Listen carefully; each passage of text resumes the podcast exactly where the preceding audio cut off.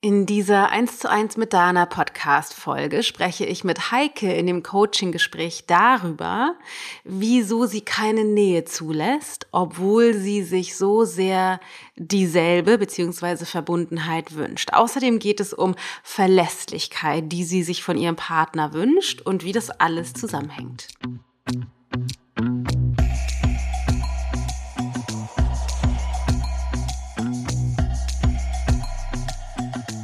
Also dann ist das Gefühl da und später denke ich, dann will ich auf jeden Fall auch nicht mit dem zusammen sein und nicht Zeit mit dem verbringen. Also wie so ein, eine Bestrafung dafür, dass er nicht das tut, was er, was er mir versprochen hat.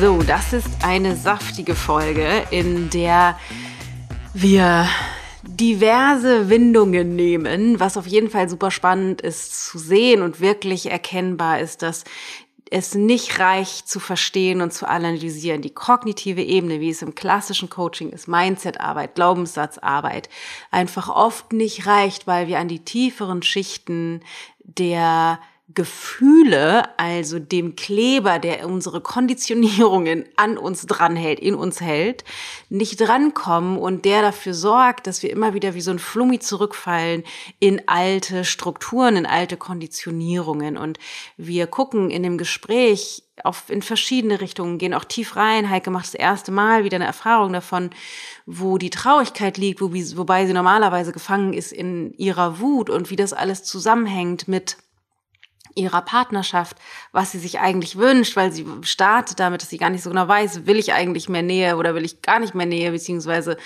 will ich das eigentlich jetzt so oder will ich das nicht? Und wir am Ende des Gesprächs aber eigentlich eine große Klarheit haben dazu, dass sie diese Partnerschaft so will, aber dass sie die, dass sie tiefer einsteigen muss in die, in den emotionalen Reifeprozess, um mit der Traurigkeit, die ihr bisher gar nicht so bewusst war, mehr zu arbeiten ganz viel Spaß mit dem Gespräch. Noch kurz in eigener Sache. Und zwar startet im April 2023 die zweite Runde der Into Being Coaching Ausbildung und wir werden einen oder ich werde einen Infoabend dazu veranstalten am 19.01. um 19 Uhr und erzähle da alles rund um die Ausbildung. Wir werden auch Gäste von jetzt ehemaligen Teilnehmerinnen da haben, damit ihr auch die fragen könnt, damit es nicht alles nur aus meinem Mund kommt und werde alles von vorne bis hinten erzählen. Für wen ist die Ausbildung? Was sind die Voraussetzungen? Was sind die Bedingungen für das Zertifikat? Wie läuft die Ausbildung genau ab? Ähm, was lernst du? Was lernst du auch nicht? Wie grenzt sich die Into Being Methode von anderen Methoden ab? Und was lernst du? Aber was werde ich auch auf jeden Fall nicht machen? Was kannst du erwarten? Und so weiter und so fort. Wir äh, machen das Ganze in einer kleinen Runde. Das heißt, die Ausbildung, ähm, wir haben insgesamt nur 66 Plätze. Äh, davon ist ein Teil schon belegt aus der ersten Ausbildungsrunde. Wir haben aber noch Plätze. Deswegen gibt es eine zweite Bewerbungsrunde jetzt im Januar. Ähm, genau, und ich würde mich total freuen, wenn du Bock hättest, dabei zu sein. Die Ausbildung kostet 10.000 Euro und Alive, der Kurs Alive werden einer Coach, der jetzt auch gerade aktuell läuft, ist Voraussetzung für die Teilnahme. Falls du Alive jetzt gerade aktuell nicht machst, kannst du die Aufzeichnung erwerben dann kommen noch dreieinhalbtausend Euro dazu. Und zwar ist das der Fall, kann ich schon mal direkt sagen, weil in Alive du lernst die Methode, also die Into Being Methode auf dein eigenes Leben anzuwenden. Und das ist die Grundvoraussetzung, um das auf andere anzuwenden. Deswegen gibt es das im Paket. Am 19.01. ist der Infoabend mit mir gemeinsam, 0 Euro unverbindlich, ichgold.de slash Ausbildungsinfo. Da kannst du dich anmelden, freue ich mich total. Und alle Infos zur Ausbildung selber findest du auf ichgold.de slash Ausbildung. Da kannst du aktuell noch nicht so viel machen, aber ähm, die Bewerbungsrunde startet ab dem 19.01. und geht dann für zehn Tage bis zum 29.01. Und äh, die Bewerbung kannst du dann über die Ausbildungsseite dann starten. In diesem Sinne hoffe ich sehr, falls dich die Coaching-Methode interessiert, dass wir uns am 19.01. um 19 Uhr live sehen. Gibt natürlich wie immer auch eine Aufzeichnung für alle, die angemeldet sind.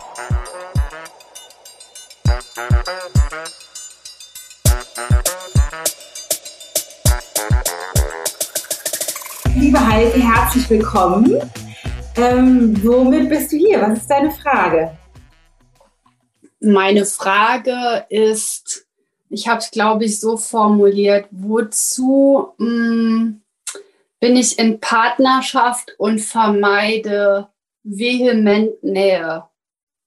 Hm. Also äh, irgendwie jahrelang, ne? So, ich gebe das kurzfristig dann mal wieder auf und dann ist, äh, bin ich doch wieder total im, im, Widerstand und auf Distanz. Also irgendwie hab, hängt da was, ne? Irgendein Vorwurf oder ähm, keine Ahnung. Also ich, ich komme mir selber da nicht auf die Schliche, ne? So. Also ich, ich finde immer irgendeinen Vorwand, um Distanz zu halten. Oder, oder irgendeinen Vorwand, um ähm, ja, ja, halt keine Nähe zu haben. Ne? Also es gibt immer irgendeine Begründung, wie, wieso das gerade nicht geht. Okay. Also, das heißt, du bist in Partnerschaft. Mhm. Wie lange? Ähm, 20, dieses Jahr 22 Jahre. Sehr schön. Seid ihr verheiratet? Ja. Seit wann?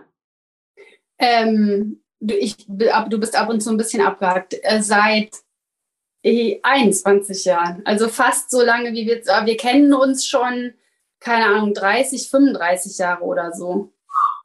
Okay, cool. Ähm, und du wünschst dir mehr Nähe zu deinem Mann, richtig? Ja, das weiß ich nicht. Also gerade denke ich ja, gerade bin ich der Meinung, dass ich das nicht möchte. Ah. Was ist denn dann die Absicht, das rauszufinden, wozu du keine Nähe haben willst? Ist es ja, wozu will ich keine Nähe haben und bin in Partnerschaft? Also das passt irgendwie für mich nicht so wirklich zusammen. Weil, also ich, ich könnte mich ja auch trennen, wenn ich wirklich keine Nähe haben wollen würde. Also da ist irgendwie so der Knoten. Ja, genau. ne, so wenn ich es grundsätzlich nicht haben wollen würde, wozu trenne ich? Ne, wozu bin ich in Partnerschaft ohne Nähe? Deswegen meine Frage nochmal hinterher, was ist denn deine Absicht mit dem Gespräch? Willst du, willst du einen Ausweg finden, um dich zu trennen oder hättest du gerne eine andere Qualität in deiner Partnerschaft? Ähm, das weiß ich gerade selber tatsächlich nicht so genau. Hm. Interessant. Die Frage ist, brauche ich eine Ausrede, um mich zu trennen? Also, ne? Oder, also von daher, ich frage mich gerade, erübrigt sich die eine Frage sowieso schon? Ich, ich weiß es gerade nicht, weil ich mich so da in, in diesem Konstrukt von untersuchen, warum was wie ist, so verheddert habe, dass ich das selber nicht genau weiß. Möglichkeit gäbe mit dem Mann, wie heißt der Mann? Markus. Wenn es die Möglichkeit gäbe, mit Markus die Partnerschaft zu erschaffen, die, ist, die du dir eigentlich wünschst, würdest du das wollen? Du darfst nur mit Ja oder Nein antworten. Wenn es die Möglichkeit geben würde. Gerade. Nein. Nein, würdest du nicht wollen. Auch wenn es die Möglichkeit gäbe. Okay. Voller Lust und Liebe und Nähe und Sexualität. Also wenn ich das alles höre, ne, was du sagst, dann stehen mir alle Haare zu Berge. Warum? Hm, das will ich ja auf keinen Fall. Also das will ich gerade auf keinen Fall, aber ich weiß nicht, ob ich es grund, ich weiß nicht, ich glaube, ich will es grundsätzlich nicht gerade. Egal mit wem.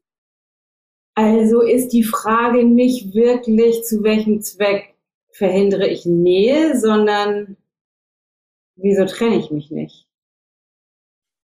Oder was ist die Frage? Also das, also ne, das, ich will nicht sozusagen in ein, in ein Thema einsteigen und wir, wir vergaloppieren uns auf einem Weg, den, der dich gar nicht, also weil macht keinen Sinn, die Frage, zu welchem Zweck haben Ja, das ist die, ja, ich glaube, das ist die Frage. Welche jetzt? Wo, äh, was, äh, wo, wozu trenne ich mich nicht? Also ich bleibe in Partnerschaft und vermeide konsequent Nähe und ja. Denn nur Nähe oder streitet ihr euch viel und äh Nee, das ist eher so ein, also wir sind ein gutes Team, also wir funktionieren gut in äh, so andere Streitthemen gibt's nicht wirklich. Wobei ähm, ich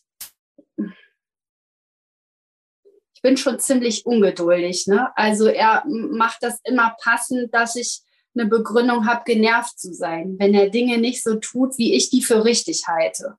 Ja, das ist allerdings ja der Klassiker. Das ist ja jetzt nicht ungewöhnlich, weil wir natürlich aus unserer Identität heraus uns sozusagen auf dem Theater, auf der Theaterbühne unseres Lebens immer die Situationen erschaffen, die passen zu ja. der Optimierung, nicht unbedingt zu dem, was wir uns eigentlich wünschen. Und das ist das, was ich noch nicht rausgefunden habe, was du dir eigentlich wünschst. Was ist, was ist, was macht die Falte auf deiner Stirn? Also was ist die, was ist das, was dich grübeln lässt? Das ist eigentlich das, was du gesagt Also ich weiß halt selber tatsächlich nicht, was, wozu veranstalte ich diese Dynamik in der Partnerschaft? Also was, machen wir miteinander, beziehungsweise eben nicht. Ich weiß gerade tatsächlich nicht. Ich unterbreche mal kurz. Was ist das, was dir fehlt? Was ist das, was du dir wünschst? Für dich? Ja, Verbundenheit, also wir haben Nähe, wir kommunizieren über die wichtigen Dinge, aber nicht, also so alles, was sein muss, ne, darüber. Moment. Ich, sorry, ich habe dich gerade nicht, äh, du warst weg gerade. Ich glaube, ich habe kein, keine gute Verbindung. Ah, ich hoffe, das liegt nicht an meiner Verbindung. Gucken wir nochmal. Ähm, was, mal unabhängig von ihm oder Partnerschaft, was fehlt dir denn in deinem Leben? Was wünschst du dir?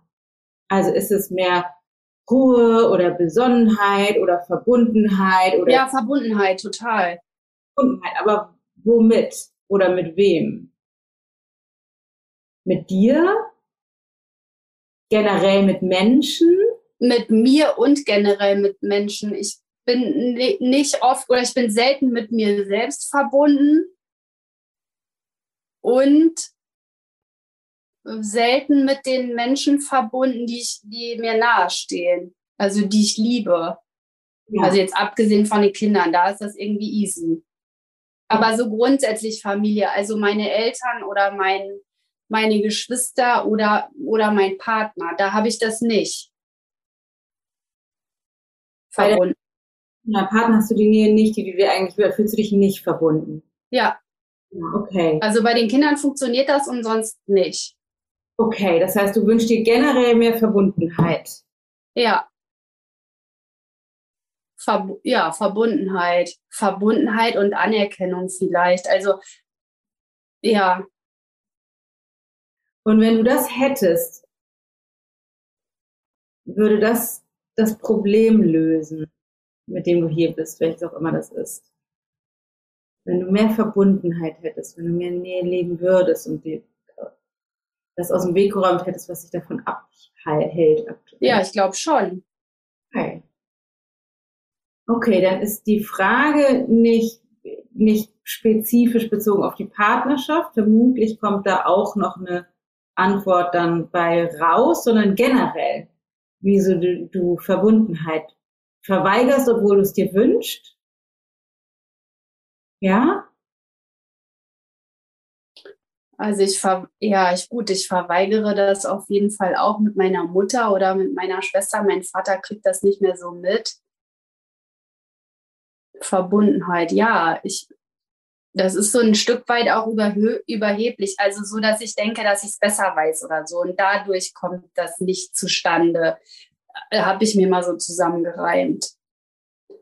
Ähm, was kreiert denn der, was kreiert in deinem Leben die fehlende Verbundenheit und die fehlende Nähe? Was bewirkt das in dir, in deinem Leben? Also warum ist das für dich ein Problem? Wie es mir damit geht, meinst du? An dieser Stelle klicke ich mich mal kurz ein. Es ist total spannend zu sehen, wie schwer es Heike fällt, überhaupt rauszufinden, was sie will. Und das ist tatsächlich oft ein, ein Phänomen, wenn wir sehr viel mit kognitiven Tools, kognitiven Methoden gearbeitet haben, Sachen untersuchen und versuchen zu verstehen. Vorrangig versuchen zu verstehen, weil das, womit das Thema mit dem Heike da ist, jetzt mal unabhängig von dem Partnerschaftsthema, was ja nicht so ganz klar ist, ist Verbundenheit. Und Verbundenheit kriegst du nicht hergestellt über Verstehen, sondern natürlich über Fühlen also über das sich verletzlich zeigen und so wie sie sich präsentiert, das Tempo, in dem sie spricht, wie sie spricht und dieses Hin- und Herspringen zwischen den Themen und des Nichtwissens, aber schon viel analysiert zu haben, repräsentiert das Gleiche. Ähm, ich, das ist so eine Resignation, ja, und ich resigniert und, und wütend sein darüber.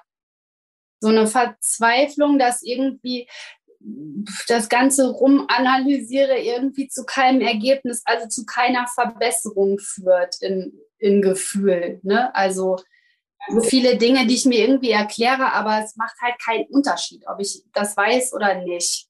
Und was bewirkt das emotional in deinem Alltag? Mich alleine zu fühlen. Okay. Also so meinen Kram alleine zu machen. Fühlt sich alleine. Ist das Einsamkeit? Ja, eigentlich schon. Das, also sitzt du auf dem Sofa und weinst oder wirst du dann gestresst und überkompensierst oder wie äußert sich das? Ähm, auf dem Sofa sitzen schon, weinen nicht. Also ich ver, ähm, ich kapsel mich dann halt ab, ne? So, wenn ich meine Pflichten erfüllt habe, dann verziehe ich mich in irgendwo hin und lese oder höre Podcast oder was auch immer. Ähm, und ich bin darüber ähm, enttäuscht, ja, so verzweifelt, resigniert, keine Ahnung. Also auf der einen Seite weiß ich, ich müsste nicht alleine sein, weil es ist ja jemand da. Also ich könnte ja auch, äh, ich müsste ja nicht alleine äh, irgendwo sitzen. Ich könnte mich ja genauso gut zu meinem Mann setzen, mache ich aber nicht. Ja. Wovor läufst du weg? Und zwar auch schon jetzt in unserem Gespräch. Wovor läufst du weg? Vor Verbundenheit oder Nähe. Also äh, damit, dass ich nicht, das kann ja gar nicht zustande kommen so. Ja. Weißt du, wenn ich allein im Zimmer sitze, dann kann ja keine Verbundenheit oder Nähe entstehen. Die Angst. Sag bitte nochmal eben. Die Angst. Meine Angst dahinter. Wovor hast du Angst? Habe ich echt. Das ist gerade so was selten passiert, dass ich, ähm, also eigentlich ist das total kontrolliert immer, ne? so dass ich, dass mir das passiert, dass ich heulen muss, so wie jetzt gerade. Soweit kommt das erst gar nicht. Ich, aber da ist irgendwas, ich weiß es gerade nicht, aber vor irgendwas schon. Das, was sich jetzt gerade durch dich durchbewegt, was ist das? Hm. Ich glaube Traurigkeit. Hm. Ja, das ist Traurigkeit. Hm. Das ist übrigens super oft so, dass sich tatsächlich ein zarteres Gefühl, sowas wie Traurigkeit, Verletzlichkeit, Einsamkeit, irgendeine Form von Schmerz oder Angst, unter stärkeren Gefühlen oder massiveren Gefühlen wie Rastlosigkeit, genervt sein, Wut, Ärger, Aggression, aber auch sowas wie Resignation oder Frust darunter verbirgt. Also dass wir eher diese leichter auszuhaltenden Gefühle spüren, Frust, Ärger, Frust, Ärger und so weiter. Und nicht das, was eigentlich darunter liegt, was aber das ist, wonach wir uns eigentlich sehnen, weil nur da kann dann die Heilung entstehen. Mach mal, mach mal die Augen zu für einen Moment. Hm immer in diese Traurigkeit hinein. Die, wo sitzt die in deinem Körper? Im Kopf, im Bauch, im Brust. im Bauch und im Hals irgendwie. Okay, das ist im Bauch und das ist irgendwie im Hals. Ja, und wenn ich nicht, wenn ich das nicht rauslasse, das fühlt sich irgendwie so gequetscht an, als ob es nicht raus könnte und dass der Kopf irgendwie so voll ist. Also so ein Druck im Kopf, durch das ist so, als ob das irgendwie durch den Bauch geht und in den Hals und dann in den Kopf und das fühlt sich an, als hätte ich Druck auf dem Kopf und alles ist irgendwie eng. Okay, also die Angst sitzt im Bauch und im Hals und macht dir irgendwie Druck im Kopf. Und ist irgendwie eng. Okay, was würdest du sagen, was für eine Farbe hat die Angst? Braun. Okay. Und bewegt die sich oder ist die eher fest? Was hat die für eine Konsistenz? Fest eher. Okay.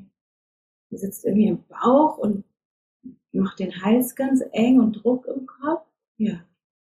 Ist irgendwie fest und braun. Okay. Struktur, die Oberfläche von der Angst, ist die weich oder spitz? Kantig? Rund?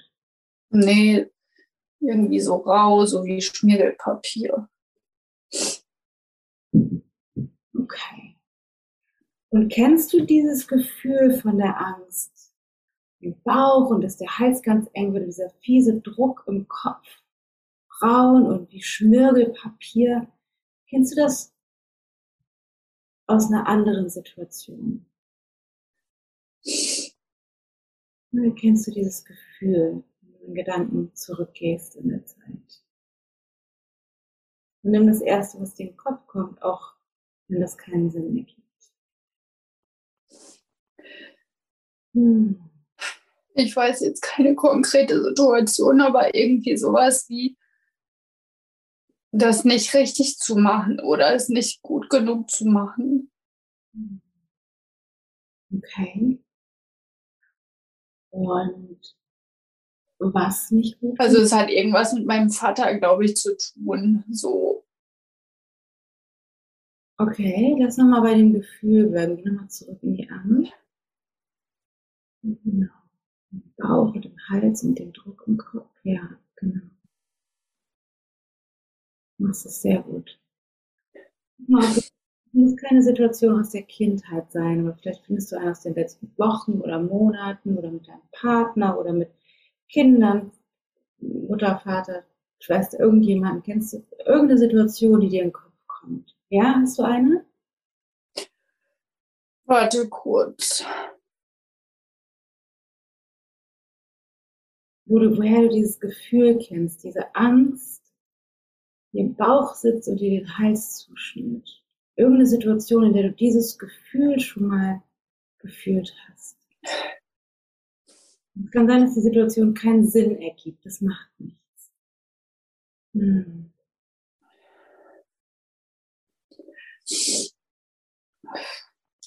Hast du eine Situation? Nee, es ist, glaube ich, wenn ich, wenn was passiert, womit ich nicht gerechnet habe oder sowas. Oder ich mich auf ja sowas Unerwartetes, wenn, wenn ich, wenn die Situation anders passiert ist, als ich erwartet habe, dann fühlt sich das so an. Wenn die Situation anders ist, als du erwartet hast, dann kommt die Angst. Okay. Kennst du das Gefühl, diese Angst, die jetzt da ist, aus deiner Partnerschaft? Ja. Ja. Erinnerst du dich an eine Situation mit deinem Partner, wo du das schon mal gefühlt hast? Ähm. Vielleicht für irgendwas unerwartet kam? Ja, also eigentlich ist das regelmäßig so, wenn, wenn ich zum Beispiel mich entschlossen habe, den Abend alleine zu verbringen, also aus Prinzip alleine zu verbringen, und ich dann mir selber klar wird, dass ich das eigentlich gar nicht will. Und mein Mann mich dann fragt, ob wir den Abend zusammen verbringen. Und ich, obwohl ich es vielleicht wollen würde, aus Prinzip schon sage, dass ich das nicht will. Und ich mich danach aber total blöd fühle. Also so wie jetzt. Oder ich denke, dass es sowieso nicht funktionieren kann. Also eine gute Zeit miteinander zu verbringen. Oder ich das nicht machen kann, weil ich ja eh keine Nähe will. Und aus dem okay, ich fühlt sich das nicht gut an. Und dann frage ich mich, was ähm, mit mir los ist. Und dann fühlt sich das so ähnlich an. Wann war das denn das letzte Mal so? Erinnerst du dich an eine konkrete Situation? Das kann noch nicht lange her sein. Also, mir fällt eine Situation ein, die, ähm, die ist schon lange her. Ähm, da war es so, dass mein Mann versprochen hat, mit dem Rauchen aufzuhören. Das ist schon ewig her. Und ich irgendwie davon ausgegangen bin, dass das so ist. Also wenn der raucht, dann geht er halt immer raus. So, dass im Haus sowieso nicht raucht. Und ich irgendwann ähm, Tabak in der Jackentasche gefunden habe und ich so ähm, da hatte ich so ein Gefühl. Als ich das aus der Jackentasche rausgeholt habe, da hat sich das so angefühlt. Als, ja, so wie gerade. Weil ich dachte, wenn er das gesagt hat, dann ist das auch so, oh Gott, jetzt fällt mir noch eine Situation ein. Seit Jahren haben wir das Thema, dass er ähm, zum Zahnarzt gehen will beziehungsweise muss, soll, keine Ahnung, weil das dringend gemacht werden muss und der die totale Zahnarztphobie hat und seit zehn Jahren bestimmt jedes Jahr einmal das verspricht, wenn, wenn der Zahn sich wieder entzündet hat, das machen zu lassen und das nicht tut. Und dann immer, wenn, wenn das wieder so weit ist und die Zahnentzündung ist da und das ist so und der dann sagt, ich, also wenn das jetzt wieder geheilt ist, dann gehe ich echt zum Zahnarzt. Und der macht das einfach dann nicht. Und das fühlt sich dann auch so an, so wie gerade. Und dann, das ist so eine Bestrafung, dass ich mir denke, wenn du nicht zum Zahnarzt gehst, dann, also dann ist das Gefühl da und später denke ich, dann will ich auf jeden Fall auch nicht mit dem zusammen sein und nicht Zeit mit dem verbringen. Also wie so ein, eine Bestrafung dafür, dass er nicht das tut, was er, was er mir versprochen hat. Das ist tatsächlich ziemlich klassisch, dass auch wenn das ja irgendwie auch irrational wirkt, er geht nicht zum Zahnarzt und dann fühlt sie sich mit, also ist, kommt diese Angst hoch.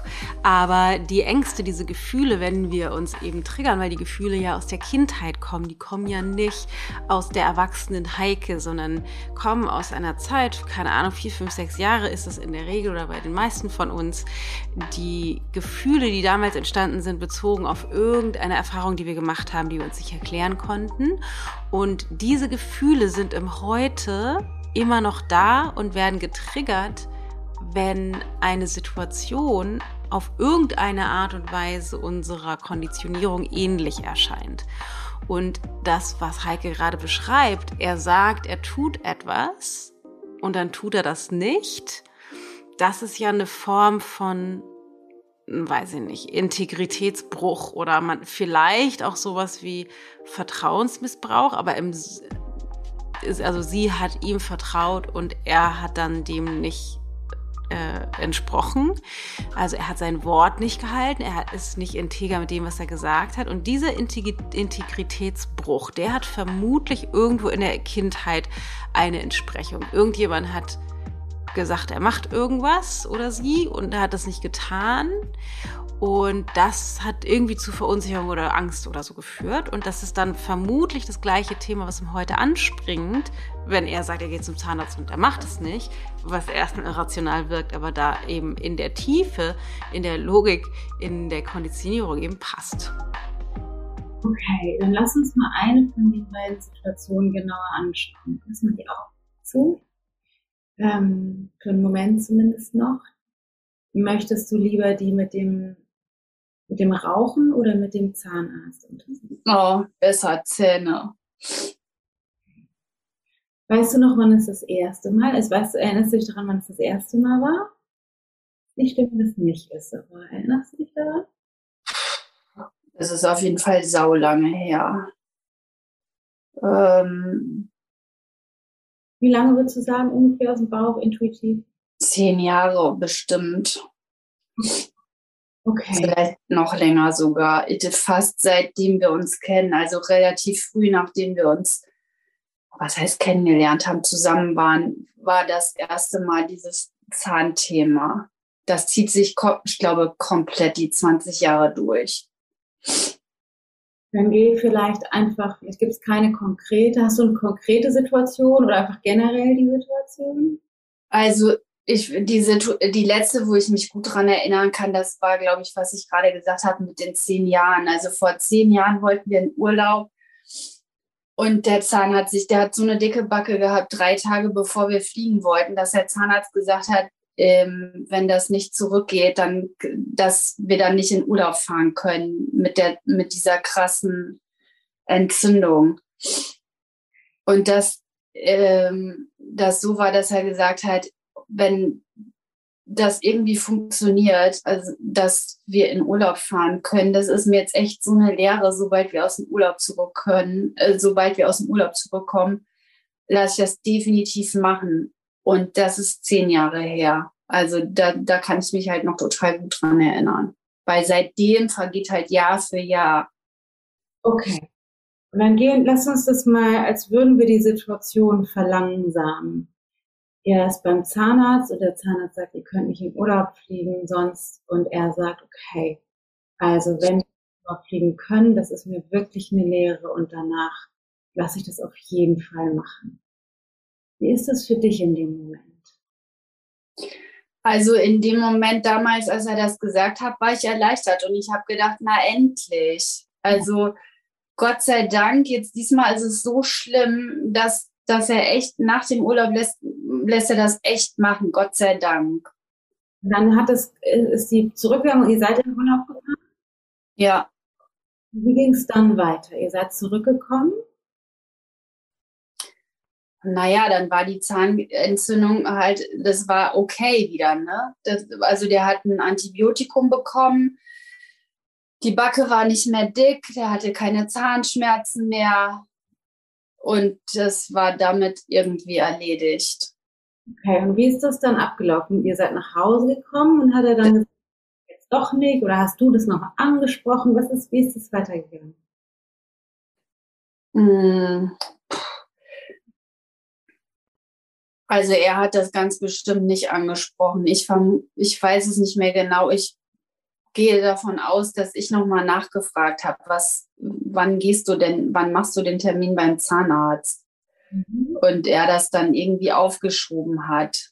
Und, und ähm, ich wahrscheinlich irgendwann es dann aufgegeben habe, nach, keine Ahnung, zwei, drei, viermal Nachfragen nach dem Urlaub und, und er dann nicht gegangen ist. Erinnerst du, wie das dann für dich war? Dass er gesagt hat, er geht zum Zahnarzt nach dem Urlaub, wenn ihr fahren könnt, das ist ihm wirklich eine Lehre und dann nicht zum Zahnarzt geht, das auch nicht anspricht, das dann immer wieder aufschiebt. Das, ich war, oh, ich war mega sauer und enttäuscht und wütend. So ein, so ein ganzer Cocktail aus all diesen Gefühlen. Ich war äh, ja enttäuscht und sauer, wütend. Okay, lass uns das nochmal entschleunigen. geh nochmal zurück in der Zeit, zu dem, zu dem Moment, auch wenn du nicht jetzt den konkreten Moment hast, aber so die Zeit, in der dir klar wurde, krass, der macht das wieder nicht, der geht wieder nicht zum Zahnarzt, der hält sein Wort nicht, der macht das einfach nicht. Schon wieder nicht. Und dann geh mal in das Gefühl, was dann dazu hochkommt. Ist das die gleiche Trauer? Ist das Wut? Ist das Enttäuschung? Hm. Ja, schon. Ist es nur die Trauer? Die gleiche Trauer? Ist es die Trauer, die im Bauch sitzt? Und dann im Hals, die die Kehle zuschnitt und Druck macht im Kopf? Ja. Ist, ist, das die, ist das nur die Trauer oder ist auch, auch ein anderes Gefühl dabei? Eben. Hm. Hm. Auf jeden Fall ist es das. Hm. Das Gleiche. Ich glaube, ja. Ich, also Trauer und auf jeden Fall die, am meisten und Wut oder Enttäuschung. Ja, das ist es. Ja. Ist auch in der Trauer. Wut und Trauer ist dabei. Ja, okay. Wie machst du das? Sehr gut. Hm. Ah, wenn du magst, kannst du die Augen öffnen. Ah, ich würde dir gerne ein Taschentuch reichen. Es geht. hm. Hm. Was ist, was ist die, was ist es, was dich in der Situation so traurig gemacht hat? Was ist die Trauer? Ich glaube, dass er gesagt hat, dass er das macht und es anschließend nicht getan hat. Was, was hast du damals gedacht? Wahrscheinlich hat das noch einen früheren Ursprung, aber wir können auch damit arbeiten. Was hast du gedacht, was das bedeutet? Was sagt es aus über ihn, über, über dich, über seine Beziehung zu dir? Dass man sich nicht darauf verlassen kann, was er sagt. Dass du dich auf ihn nicht verlassen kannst? Ja. Und was bedeutet das, dass du dich nicht darauf verlassen kannst? Wenn ich mich nicht darauf verlassen kann, dann kann ich mich auch nicht darauf einlassen. Worauf kannst du dich nicht einlassen? Auf Nähe oder Verbundenheit. Okay. Was? was? Warum? Also was sagt dein Bewusstsein? Wie hängt das zusammen? Wieso kannst du dich nicht einlassen auf Nähe? Was hat das, was hat sein Zahnschmerz mit dir zu tun in deinem Bewusstsein? Ich. Hm. Und dann, dass es auch keinen Sinn macht. ich weiß es nicht. Geht es um den Zahn und ihn leiden zu sehen oder geht es mehr um die Verlässlichkeit? Mehr um die Verlässlichkeit. Geht es darum, dass du nicht anschauen willst, dass er nicht gut für seine Gesundheit sorgt? Oder geht es einfach grundsätzlich um Verlässlichkeit?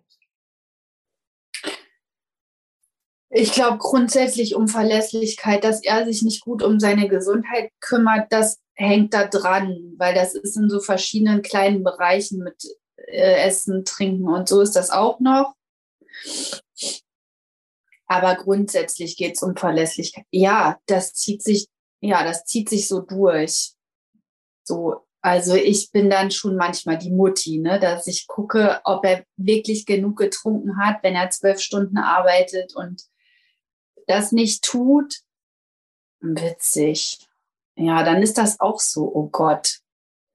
Ja, wenn der seinen fünften Kaffee am Tag getrunken hat, frage ich mich, das ist ja echt, dann frage ich mich immer, warum reg ich mich so darüber auf? Ich kann, das ist dann echt so, nicht so krass wie gerade, ne? Aber ich bin dann so angefressen, wenn, ich, wenn der zum fünften Mal auf die Kaffeemaschine drückt an dem Tag, dass so ein ähnliches Gefühl kommt, jetzt nicht so super krass, ne? aber wo wir gerade drüber reden. Und ich mich gefragt habe, wieso regt mich das eigentlich so auf? Aber das ist das auch, weil wir grundsätzlich schon mal drüber gesprochen haben und ich gesagt habe, also ich würde mir wünschen, dass du weniger Kaffee trinken würdest. Das ist nicht gut, wenn du dir acht Kaffee am Tag ähm, reinkippst und zwölf Stunden arbeitest und, und keine andere Flüssigkeit zu dir nimmst. Das ist das Gleiche. Soll er weniger Kaffee trinken und nicht so viel arbeiten und seinen Zahn machen?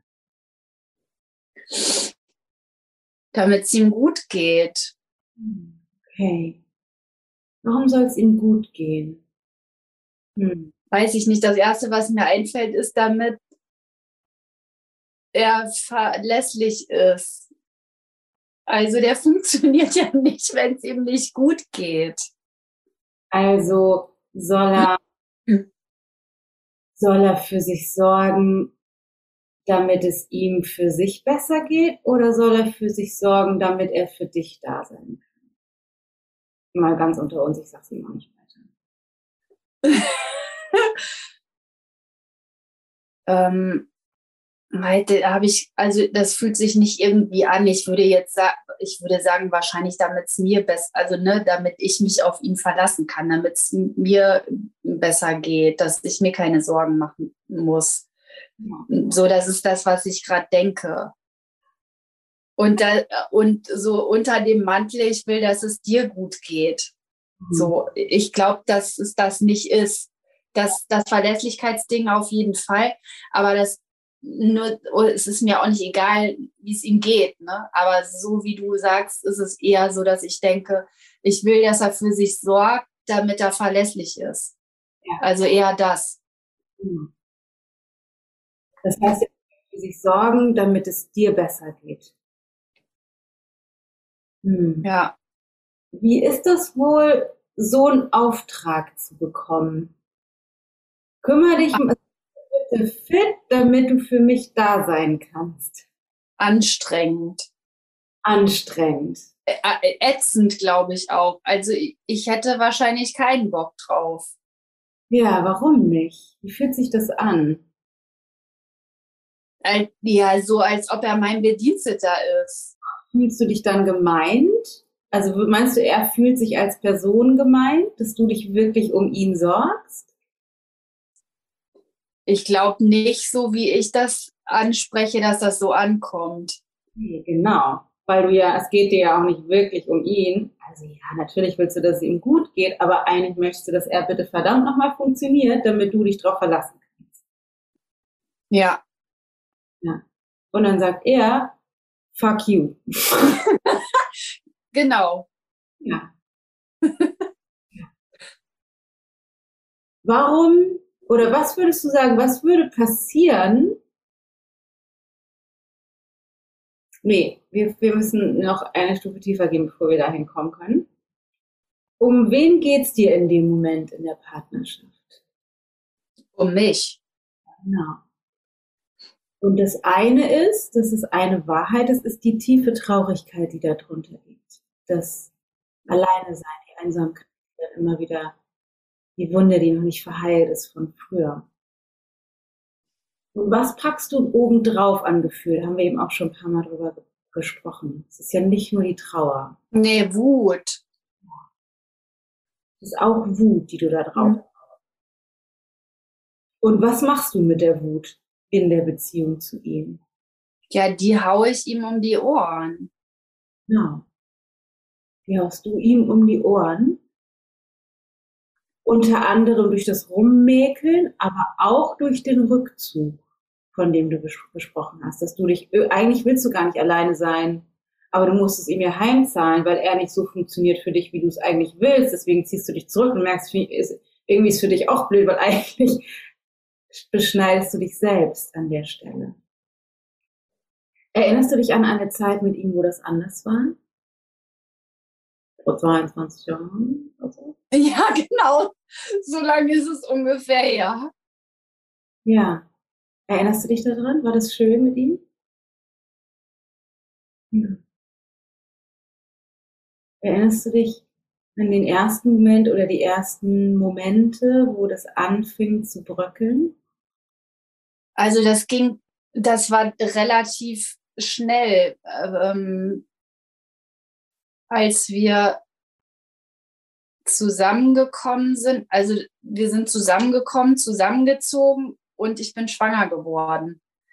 Ähm, und das fing an schwierig zu werden, als ich funktionieren musste. Also so, dass ich nicht mehr so mein Ding machen konnte, als, als klar war, ich musste mich um das Kind kümmern und um den Haushalt kümmern und so unausgesprochene Pflichten erfüllen, die es aber nur mal zu erfüllen gab. Und da, da von da an wurde es irgendwie, sorry? Mutter oder als Frau von ihm? Als, sag's nochmal, du warst gerade abgeschnitten. Mutter oder als Frau von ihm? Also, ich glaube, ich fand beides irgendwie doof. Hm. Okay. Als eher, nee, eher als Frau von ihm. So, dass irgendwie klar war, dass ich das machen muss. Ja. So, mich hat, weißt du, mich hat keiner gefragt. Ich muss das jetzt machen. Hast du dich entschieden, das Kind zu kriegen? Ja. Da hat er dich nicht zu gezwungen. Nee. Hast du entschieden, mit ihm zusammenzuziehen? Ja. Hat er dich auch nicht zu gezwungen? Nein. Okay. Dann verstehe ich das nicht so ganz. Wie, wie, wie meinst du, es hat dich keiner gefragt, ob du das machen willst? Ja, das war jetzt nicht ganz ernst gemeint. Ne? Das kam mir so, so irgendwie war klar, ich höre auf zu arbeiten und ich kümmere mich um das Kind und, und um den Haushalt. Und irgendwie war das so selbstverständlich, dass ich das mache. Von wem, wer hat das für selbstverständlich erachtet, dass du das machst? In meinem Bewusstsein mein Mann zu dem Zeitpunkt. Okay. Hast du das angesprochen? Bestimmt nicht. Also ich das ist so lange her, aber ich habe das ich war eher beleidigt. Ja. Also ich habe das bestimmt nicht angesprochen. Ne? Also jedenfalls nicht eindeutig. Ja. So eher, eher, eher, eher irgendwie verpackt im, im Vorwurf oder so, äh, aber nicht direkt. Ja. Wollte er das Kind? Ja. Wollte er mit dir zusammenziehen? Ja. Hat er dich geliebt? Ja, ich würde sagen, ja. Liebt er dich noch? Ja, würde ich, ja. Hm, hat er, hätte er eine Chance gehabt, in dem Moment oder in dieser Phase, wo du dich entschieden hast, das Kind zu kriegen und zu Hause zu bleiben und zusammenzuziehen und den Haushalt zu machen, hätte er irgendeine Chance gehabt, nicht dein Beleidigtsein abzubekommen? Ich glaube nicht. Was, wenn er dir gesagt hätte, weißt du was, willst du nicht weiterarbeiten? Ich bleib zu Hause. Wie hättest du das gefunden? Geh du mal schön weiterarbeiten, ich bleib jetzt zu Hause. Hätte ich, glaube ich, auch nicht gut gefunden. Nicht gut gefunden. Hättest du auch nicht gut gefunden. Was hätte er machen können? Ich, ich glaube, dass es zu dem Zeitpunkt gleichgültig war. Der, der hätte alles so, alles, was er gemacht hätte, wäre sowieso das Falsche gewesen. Ja. War das eine herausfordernde Situation, auf einmal schwanger zu sein? Hm. Hm. Nicht geplant. Nee. Ging das schnell für dich? Ja, auf jeden Fall. Mich dann so schnell entscheiden zu müssen. Kind ja, zusammenziehen und so weiter. Ja. Welche Strategie hast du gewählt in dem Moment, mit der Herausforderung umzugehen, bezogen auf ihn? Hast du dir dich an seine starke Schulter angelehnt? Hast du dir Hilfe geholt? Hast du mehr Nähe gesucht, um Halt zu kriegen? Nee, da fing das ja eigentlich schon an, dass ich das alles selber gemacht habe.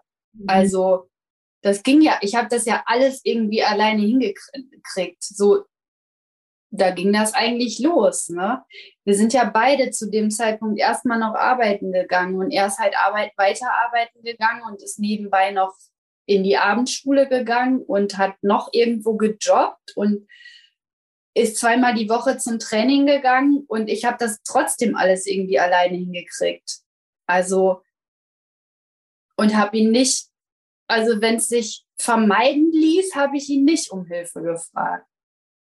Warum? Ich glaube, um zu beweisen, dass ich das alles alleine schaffe. Hm. Oder nicht, ja, nicht blöd dazustehen, ne? Oder nicht äh, hilfsbedürftig oder sowas. Also so, dass ich das schon alles irgendwie alleine hinkriege, da 20 Teller gleichzeitig zu drehen. Ja. Ähm, was war also deine Strategie bezogen auf die Nähe zu ihm, als es dir eng wurde, ganz am Anfang schon in der Partnerschaft? Möglichst viel andere Dinge, mir möglichst viele andere Sachen aufzuladen. Ja, und bezogen auf die Nähe, was war deine Strategie? Du bist nicht zu ihm hingegangen und hast mehr Nähe gesucht und dich angelehnt, sondern was hast du mit ihm gemacht? Da habe ihn rausgesteuert. Ja, das ist sehr kognitiv oder sehr, sehr theoretisch, aber du hast zumindest ihn eher weggeschubst. Also es wurde dir eng und deine Strategie war eher so, äh, dann zieh, dann, dann mache ich das jetzt alles alleine. Ja.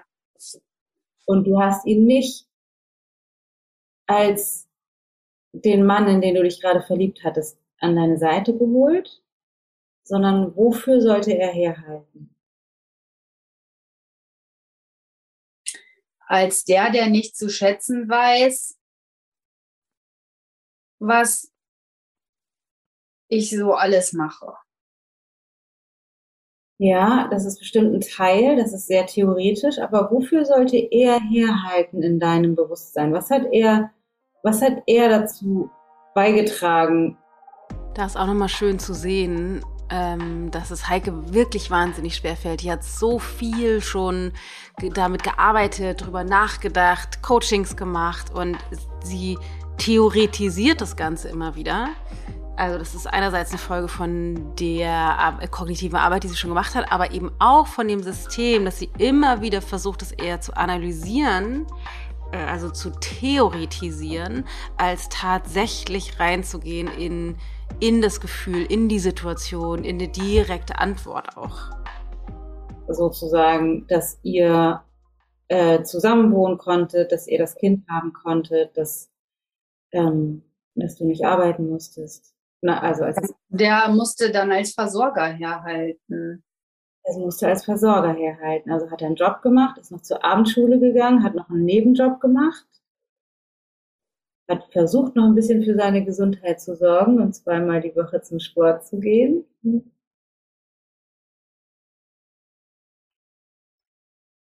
Ja, was ist das, was er dann reinbringt in die Beziehung? Ist das verlässlich oder ist es nicht verlässlich?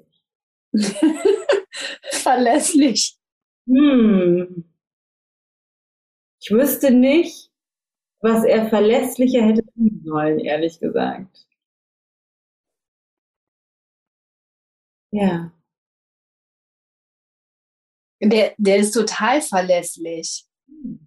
Also, das ist ja das Verrückte. Der, der ist total verlässlich. Also.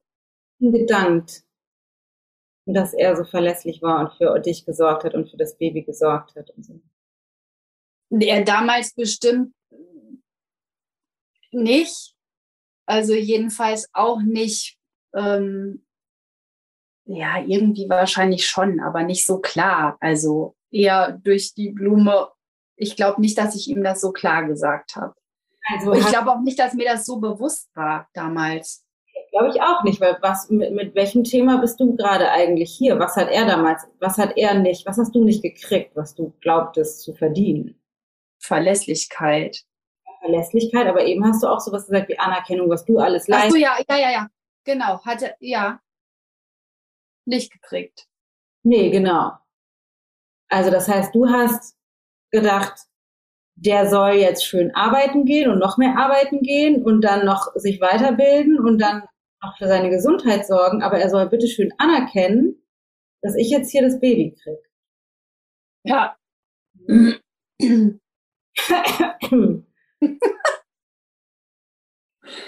ja. Warum hat Und er ich, weil er mich liebt. Ja, und warum? Was wollte er für eure Familie, die kurz davor war zu entstehen? Für, für Sicherheit sorgen, dass es uns gut geht. Ja. Ist das verlässlich oder nicht verlässlich? Verlässlich. Voll verlässlich. Ja, voll. Stabil machen. Er wollte so viel Geld verdienen, damit du nicht arbeiten musst. Und dann drehst du dich um wie ein bockiges kleines Kind und sagst, na toll, ich werde gar nicht gefragt, ob ich aufhören will zu arbeiten. Ja. Ja. Hat sich das jemals verändert, dass du aufgehört hast, dich zurückzuziehen in den 20 Jahren danach? Also kurzfristig. Das, also es gab immer mal so Phasen, wo ich aus meinem aus meiner Höhle rausgekommen bin, aber ziemlich begrenzt. Ja. Also ich habe mich immer wieder dann zurückgezogen. Ja. Ja. Was wahrscheinlich noch fehlt, ist das Auflösen der tiefen Trauer, die da drunter liegt. Ähm, das werden wir jetzt in der Zeit heute nicht mehr in der Tiefe machen, aber die wo, woher kommt die Trauer und die Wut? Kommen die von ihm oder kommen die von woanders her? Weiß ich nicht, aber ich würde sagen, das kommt von woanders her. Hm. Ja, und genau da äh, rührt es her, dass es meiner Meinung nach eben nicht reicht, die Dinge kognitiv aufzulösen, an den Glaubenssätzen, den Überzeugungen, der Identität zu arbeiten, weil Heike arbeitet da schon so lange dran, hat da schon so viel drüber nachgedacht, hat viele schlaue Antworten, aber schafft es nicht, sich auf Dauer rauszubegeben aus dem System, sie immer mal, sagt sie, hat sie in der Zeit auch Nähe zugelassen, lichte Momente gehabt, aber hängt in der emotionalen Ebene, also in ihrer emotionalen, emotionalen Reife, immer noch in der Trauer fest. Also sie fühlt die Traurigkeit nicht, sie beschützt diese Traurigkeit durch Tun, durch Vorwürfe, durch ähm, den Rückzug, durch genervt sein. Das liegt da drüber. Und sehnt sich eigentlich nach der Nähe, aber die Nähe ist zu gefährlich, solange die Traurigkeit und wo auch immer die mit verknüpft ist, nicht aufgelöst ist. Und das ist das, was ihr schwerfällt, Zugang zu finden zu diesen Gefühlen und da auch zu bleiben, mit denen zu sein. Da hat sie wenig Erfahrung mit. Also sie hat viel Erfahrung mit der kognitiven Untersuchung, aber wenig Erfahrung mit der emotionalen Ebene. Und das ist das, was ihr bisher noch schwerfällt, dauerhaft zu halten und vor allen Dingen dann zu durchfühlen, fühlen und aufzulösen. Deswegen hängt sie da noch fest. Du hast nämlich vorhin schon einmal gesagt, als du in dem Gefühl drin warst, das hat irgendwie gab es auch eine Relation zu deinem Vater. Ja, glaube ich schon, dass es mit dem was zu tun hat oder mit meinen Eltern. Also so mein Vater, an den habe ich halt gedacht. Ne? Genau, das heißt, du hast irgendwann mal diese Identität dir angezogen, in der diese Trauer noch nicht verarbeitet ist. Intuitiv das Erste, was dir in den Kopf kommt, wie alt ist die Trauer? Die erste Zahl, die dir im Kopf kommt. Wie alt warst du da? Was mir, ich habe gerade gedacht, 40 Jahre her. So, das ist einfach mir gerade so. Also da war ich fünf dann. Okay. Die Trauer ist ungefähr fünf. Und die Strategie mit der Wut dagegen zu das passt auch. Meine Mutter hat immer gesagt, dass ich früher manchmal so bockig war und, und wütend und ich dann angefangen habe zu heulen, um das durchzusetzen, was ich haben will. Genau, das ist, das ist oft eine Strategie, dass da eine Trauer drunter liegt, aufgrund von irgendetwas, was nicht so war, wie du es dir vorgestellt hast. das ist in dem Kinderbewusstsein irgendwie traumatisch. Und dann hast du eine Strategie dir überlegt, damit umzugehen. Und deine Strategie ist Rückzug und Wut. Obwohl der Schmerz eigentlich dahinter liegt.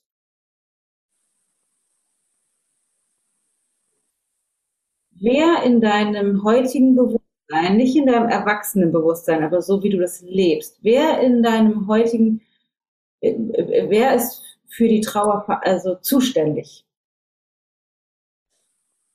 Wer sollte sich um die Trauer kümmern? Oder wer sollte irgendwie sein, damit deine Trauer besser wird? Meine Eltern? Ja. Und wer noch? Mein Partner. Ja. Wer soll bitte seinen Zahn machen lassen, damit ich nicht mehr traurig sein muss? Ja. Wie ist das für dich, das so zu hören? Das stimmt. Also so scheiße, wie ich das auch gerade finde, aber dann ist das so, ne? Dass ich mir denke, der soll irgendwas machen, dass das aufhört. Genau. Macht er aber nicht. Also bin ich weiterhin genau. Sauer. Entschleunigen.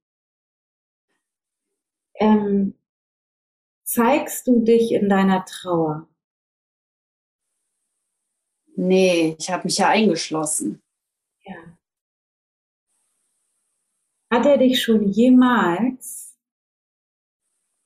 in der Verletzlichkeit, schutzlos, in der Trauer gesehen? Ich, also wenn überhaupt, dann kann man das wahrscheinlich an wenigen Fingern abzählen, vielleicht auch gar nicht. Das heißt, der Auftrag ist nicht nur kümmere dich um meine Trauer, sondern mach deine Zähne und kümmere dich um meine Trauer, ohne dass du überhaupt weißt, dass sie da ist. Weil ich dir nur meine Wut um die Ohren habe. Ja. Wonach sucht, wie heißt dein Mann? Markus. Wonach sehnt er sich seit dem Moment, als er entschieden hat, ich sorge jetzt dafür, dass wir ein stabiles Umfeld haben für unsere Familie? Wünscht er sich von dir?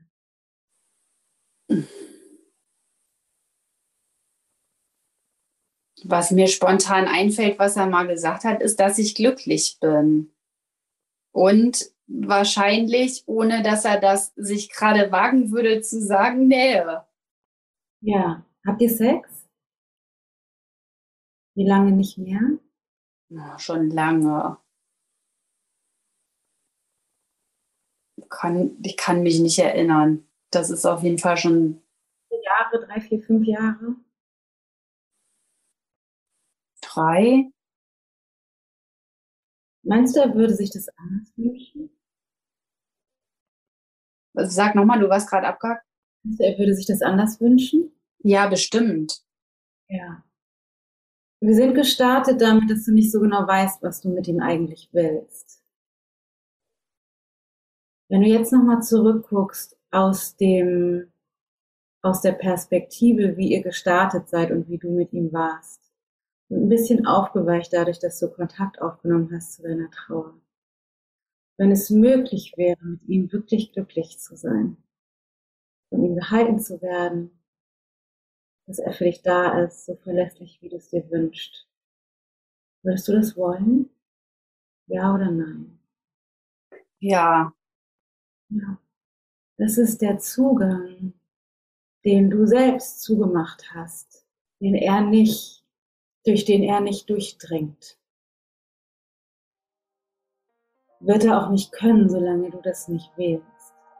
Da ist total schön dran zu sehen, dass Heike nicht wirklich eine Frage darüber hatte, ob sie in Partnerschaft sein will oder nicht, sondern es geht darum, dass sie sich die Nähe so sehr sehnt und bisher die Erfahrung nicht macht, das mit ihm dauerhaft zu erschaffen oder erschaffen zu können und da so verzweifelt dran ist. Wenn sie aber weicher wird, offener, dann kann sie das wieder sehen. Und das ist einer der Gründe, warum, wenn wir gefangen sind in unserer Konditionierung inklusive der verschütteten Gefühle, dass wir oft die Beziehungsentscheidungen, die wir treffen, also wie unsere Beziehung sein soll, ob wir zusammenbleiben wollen oder nicht, dran arbeiten wollen oder nicht, auf einem Fundament treffen, was nicht unbedingt optimal ist, weil es eben aus der Konditionierung heraus passiert und nicht aus dem, was dahinter liegt. Würdest du gerne rein investieren in die Partnerschaft, um zu schauen, ob du das dahin gesteuert kriegst, wo du es hinhaben möchtest? Ja. Okay, dann kommt eine schwierige Aufgabe. Ich habe nichts anderes erwartet. Sehr gut. Wie heißt der nochmal? Markus. Dann ist deine Aufgabe, so bald wie möglich einmal zu Markus zu gehen und dich zu entschuldigen. Und zu sagen, weißt du was, ich habe ist aufgefallen, dass ich dich mehr als 20 Jahre dafür verantwortlich gemacht habe, dass ich mich so fühle, wie ich mich fühle. Und ich habe die ganze Zeit an dir rumgemäkelt und will, dass du zum Zahnarzt gehst und dass du dich, dass du weniger Kaffee trinkst und all diesen ganzen Kram. Ehrlicherweise nicht, weil ich mich so sehr um dich kümmern will, sondern weil ich möchte, dass du, wollte, dass du funktionierst, damit es für mich besser ist. Und mir ist aufgefallen, wie furchtbar das für dich gewesen sein muss, dass du überhaupt, dass ich dich gar nicht gesehen habe, sondern dass es im Grunde mir immer nur um mich selber ging. Und das tut mir unendlich leid. Wie ist es so zu hören? Es ist jetzt emotional noch nicht so ganz angekommen, aber es ist halt, ich kann dem zustimmen, dass es so ist. Und deine Aufgabe ist, dass wirklich, auch wenn du sagst, das ist emotional nicht angekommen. Also es fühlt sich noch nicht so, weißt du? Weißt, was du meinst? Deine, deine, deine Aufgabe ist es, zu üben. Und es geht nicht um Perfektion oder richtig und falsch, dich mit der Trauer zu verbinden und ihm davon zu erzählen und dich zu zeigen in der Trauer und dich dann bei ihm zu entschuldigen. Weil, und ne, das ist sicherlich sinnvoll, nochmal tiefer zu gehen in die Kindheit zurück, wo das herkommt, um mit der Trauer noch, um die sich nochmal genauer anzugucken. Aber für jetzt ist das, ist das das Machtvollste, was du tun kannst. Weil bisher du die Trauer genutzt hast, um ihm die um die Ohren zu schleudern aber er nie die Chance hatte, dich in ihr wirklich zu sehen. Und das, was du dir wünschst von ihm, das Mitgefühl, die Nähe, den Halt, die Verlässlichkeit, dass die erst entstehen können. Vor allen Dingen, du kannst sie erst wahrnehmen, wenn du bereit bist, die Waffen niederzulegen. Und Jetzt denkst du vielleicht, na, das ist aber nicht so leicht, ich komme ja nicht so leicht ran an die Trauer. Ähm, also gerade ging es auch wieder erwarten. Genau, das ist dein Trainingsfeld. Das ist dein Trainingsfeld, weil du hast viele Strategien, um die wegzumachen, aber die ist immer da. Es ist nicht so, als wenn du die nicht, wenn du keinen Zugang dazu hast an sich. Und das ist ein Teil dessen, dass du Raum schaffst für die Trauer, dass die sein darf. Die Wut darf auch sein, aber das, die hat mit ihm nichts zu tun. Dass die Trauer da sein darf, dass du, selbst wenn du die Wut, erst einmal nur den Zugang zu der Wut fühlst, dann schaffst du innerlich Raum für die Wut und guckst wirklich, oh, ich bin richtig wütend, wie fühlt sich das an und wie bewegt die sich durch mich durch und dann wird wahrscheinlich dahinter die Trauer sichtbar, weil die Wut ist nur drüber gelegt. Okay, weil die kommt, ja, okay, weil die kommt zuerst, das ist wie du sagst. Ne? Also ich bin dann total sauer und frage mich selber in dem Moment, was ist eigentlich mit dir los? Das nicht durch den Kopf schleusen, sondern Raum schaffen für das Gefühl. Du kriegst es nicht analysiert. Ja, okay. Also analysieren war auf jeden Fall bisher die Strategie, nicht die Traurigkeit, nicht an die Traurigkeit dran zu gehen. Weil da, da bin ich ja gar nicht hingekommen. Ich war ja nur wütend. Genau. Das heißt, deine Aufgabe ist es, und ich würde, auch wenn du das Gefühl jetzt nicht zu 100 Prozent fühlst oder wenn es eine schwierige Aufgabe ist, dass du zu Markus gehst und trotzdem das anerkennst. Dass du sagst, es tut mir wirklich leid. Und dann wäre auch deine Aufgabe, Nähe zu initiieren, körperliche Nähe. Und du kannst es auch benennen. Du kannst auch sagen, ich habe gemerkt, ich habe mich sogar körperlich zurückgezogen von dir. Und mir fällt es auch irgendwie wahnsinnig schwer. Aber du kannst es auch einfach mal aussprechen. Würdest du dir, würdest du dir mehr körperliche Nähe wünschen? Wünschst du dir Sex? Auch vielleicht einfach so wollen wir das mal ausprobieren wieder. Ganz, ganz unschuldig und vorsichtig dir einfach auch erlauben, nicht zu wissen. Das gibt ihm den Raum, Halt zu geben, stark zu sein, verlässlich zu sein, für dich da zu sein. Wie hört sich das an? Gut, stimmig. Ja. Und dann gib dir und ihm ein bisschen Zeit für diesen Prozess. Das ist eine Initiation und du hast ja schon einen großen, langen Weg zurückgelegt. Du hast ja viele Tools. Aber du, das Wichtige für dich ist, du kriegst das nicht über den Kopf gesteuert. Das dachte ich die ganze Zeit. Aber ich habe auch nicht gedacht, so, dass das gerade ähm, dass ich da dran komme oder wie, ne? weil, die, weil ich mich so krass in diese Wut reingesteigert habe und das alles so analysiert habe, dass das ja alles irgendwie total logisch ist, aber ich an, da gar nicht rangekommen bin.